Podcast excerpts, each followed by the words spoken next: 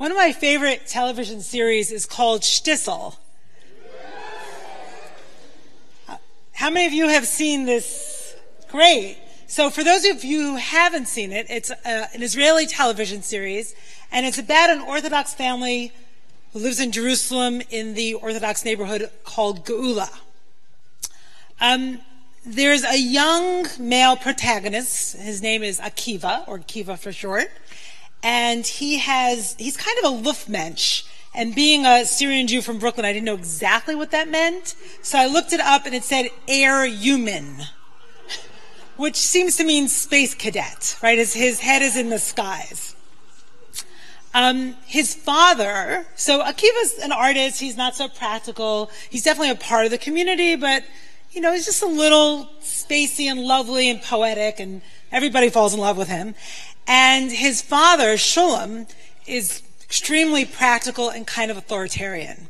And he wants his son to get married very badly. So Akiva broke up with maybe the second fiance, I don't remember. And the father, Shulem, was furious and threw him out of the house. And there's a very poignant scene where you see Akiva going to look for some place to stay. And the series kind of goes back and forth between like the reality and surrealism. And in this particular scene, he's carrying a sack of rocks. Does anyone remember this? So he's, he's from place, I guess not, from place to place. When he goes to look for a place to stay, you're, thank you. You're my new best friend. Thank you. Um, he's just dragging this sack of rocks. And you, you get the sense that, you know, it's all his, his sorrow, his being weighed down, his emotional baggage. And I was thinking while I was reflecting on the moment we're in now, which is really, I mean, Yom Kippur was ended Wednesday night, and we're about to go into Sukkot on Sunday night. It's kind of a narrow passage between the heaviness of of making, you know, of making tshuva, of repenting. And even though there's a joy in forgiveness, it's really, it's a big, intense project to repent, right? So going from there to Sukkot with where we're going to live in these flimsy um, huts for eight days. And what the Torah tells us about Sukkot is that we shall be joyous right? We shall be joyous, absolutely joyous in our holiday, right? V'samachta v'chagecha v'hayita So I was wondering, how do we get from Yom Kippur to Sukkot? And does Yom Kippur and the days of awe, does that whole period really eliminate or take away or lighten our emotional baggage? Are we still carrying it into Sukkot? Can we really rejoice in the absolute temporality and fragility that we're said to rejoice in over Sukkot?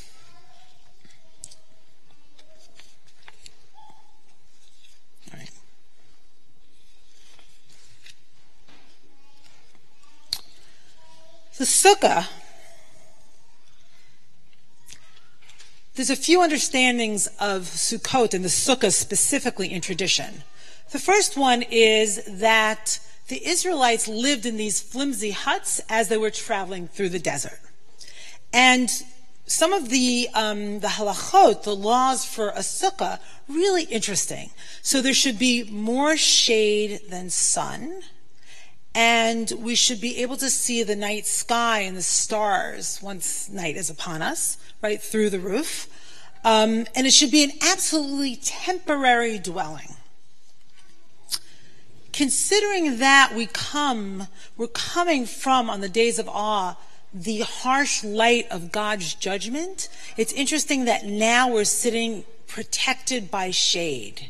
And the second meaning of the sukkah really takes us to that place because it is said that the sukkah is consists of God's clouds of glory, right? So we're actually being protected by God's presence, right? Not just a flimsy hut, but God's presence. So the first understanding of the flimsy, you know, the flimsy sukkah, um, takes us to a place of utter temporariness. How do we live with that and rejoice? It's almost like the sukkah is our sand mandala, right? It's like we sit in the sand mandala for eight days and then it's taken down and we don't see it again until next year, right? Utterly temporary and we rejoice in that. How often, apart from Sukkot, do we really rejoice in being so lightweight? Right? And we're, we're always striving to be grounded and have a house and have our trappings and we have insurance and we do risk management and we really try our utmost to have such a secure life so that we're protected and fortress from all ends. And then suddenly we're in a sukkah? Really? For eight days? And instead of terrifying us, we rejoice in that. We rejoice in that weightlessness. If you remember the book, The Unbearable Lightness of Being, this is the bearable lightness of being. This is the lightness of being that we rejoice in. Now, the Anane Kavod, the clouds of glory, give us something different. The clouds of glory in the Torah are what reminded the Israelites that God was still there right? They kept forgetting, they kept feeling insecure in their relationship with God. And this was kind of a symbol for psychologists, they call it object constancy, right? They, they would look, this would be a sign of God's presence. God is coming back. It's almost like a little kid whose mother or father leaves the house and the kid thinks they're never coming back. And that actually was related to why Bnei Israel, why the Israelites created a golden calf they didn't know Moses was coming back, right? They were, they're, in being just freed slaves, they are that insecure. So had, they had to learn lessons in what a relationship was and how to sustain and, and actually tolerate a relationship.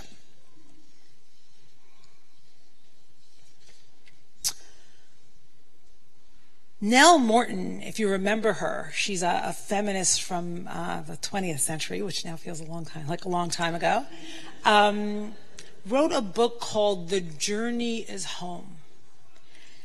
And the journey home, the journey is home. Is the name of the book. Nelle Morton, N E L L E, and then Morton. Morton. Okay. Let me just get her quote.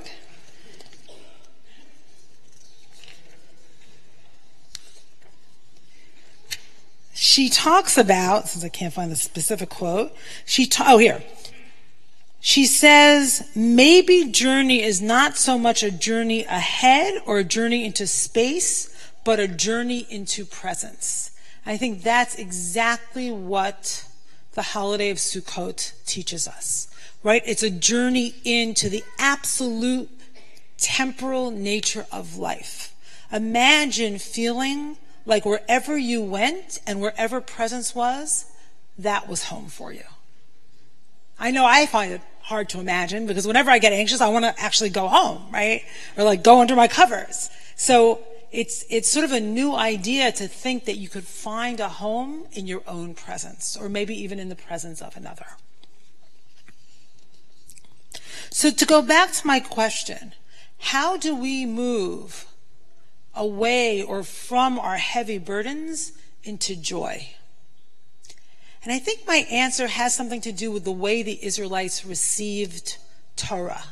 They said, Na'aseh v'nishma. We will do and we will understand. And it's interesting that neurologists and psychologists also back up this notion. Sometimes when we go through the motions, we just go through the motions, the feelings follow.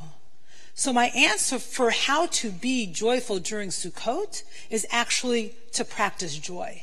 To pretend, even if you're not there yet, sing your hearts out, sit in a sukkah, celebrate with your friends, and then maybe the joy will follow. And I will say about myself that one of the worst feelings for me is to be out of sync with the Jewish calendar, to like to feel totally bound on Passover and miserable on Purim and, you know, and depressed on Sukkot, right? And I remember the time when I was absolutely in sync with the Jewish calendar more than ever before. I felt like I embodied Israel. I was actually um, in a very serious relationship, kind of engaged to this Israeli architect. And I'm going to call him Yonatan just in case he's watching on live stream from his kibbutz in Israel, which I'm sure he's not, but you never know. Um, so I flew to Israel to see him right before Tisha B'Av, the day of lamentation, right, the day of mourning for the Jewish people. He picked me up from the airport. We drove to Jerusalem. He broke up with me on the way. So I spent the day of Tisha B'Av wailing at the Wailing Wall. Never since then was I quite totally in sync, but I still.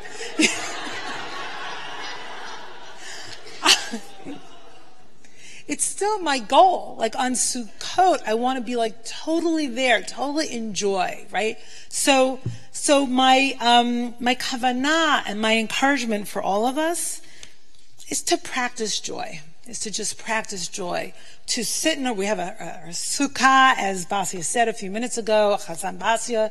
Um, go sit in, in, in our sukkah, the Romemu sukkah, and any sukkah, and find an opportunity to sit with friends and share a meal and sing and feast. So that you're ready, I want to teach you the song. The song that we've been singing, just in case you don't fully know it. So Basi's going to help me. And here are the words, okay? Please repeat after me. Visamachta, bichagecha, v'hayita, ach sameach. I want to say one more thing. No guilt if you can't be happy. No guilt. So this is a practice for joy, an orientation towards joy. But I think the worst thing in the world is when you're not feeling happy and everyone else around you is happy, is to feel bad that you're not happy. So just, this is just a sort of a, a kavanah, an intention, a direction um, for, for joy over you know, our people's wonderful holiday called Sukkot. You were singing it, you're teaching. I thought you were singing. Okay. V'samachta, v'sa... v'chagecha, v'chagecha, v'hayita, v'hayita, ach sameach, sameach, v'samachta,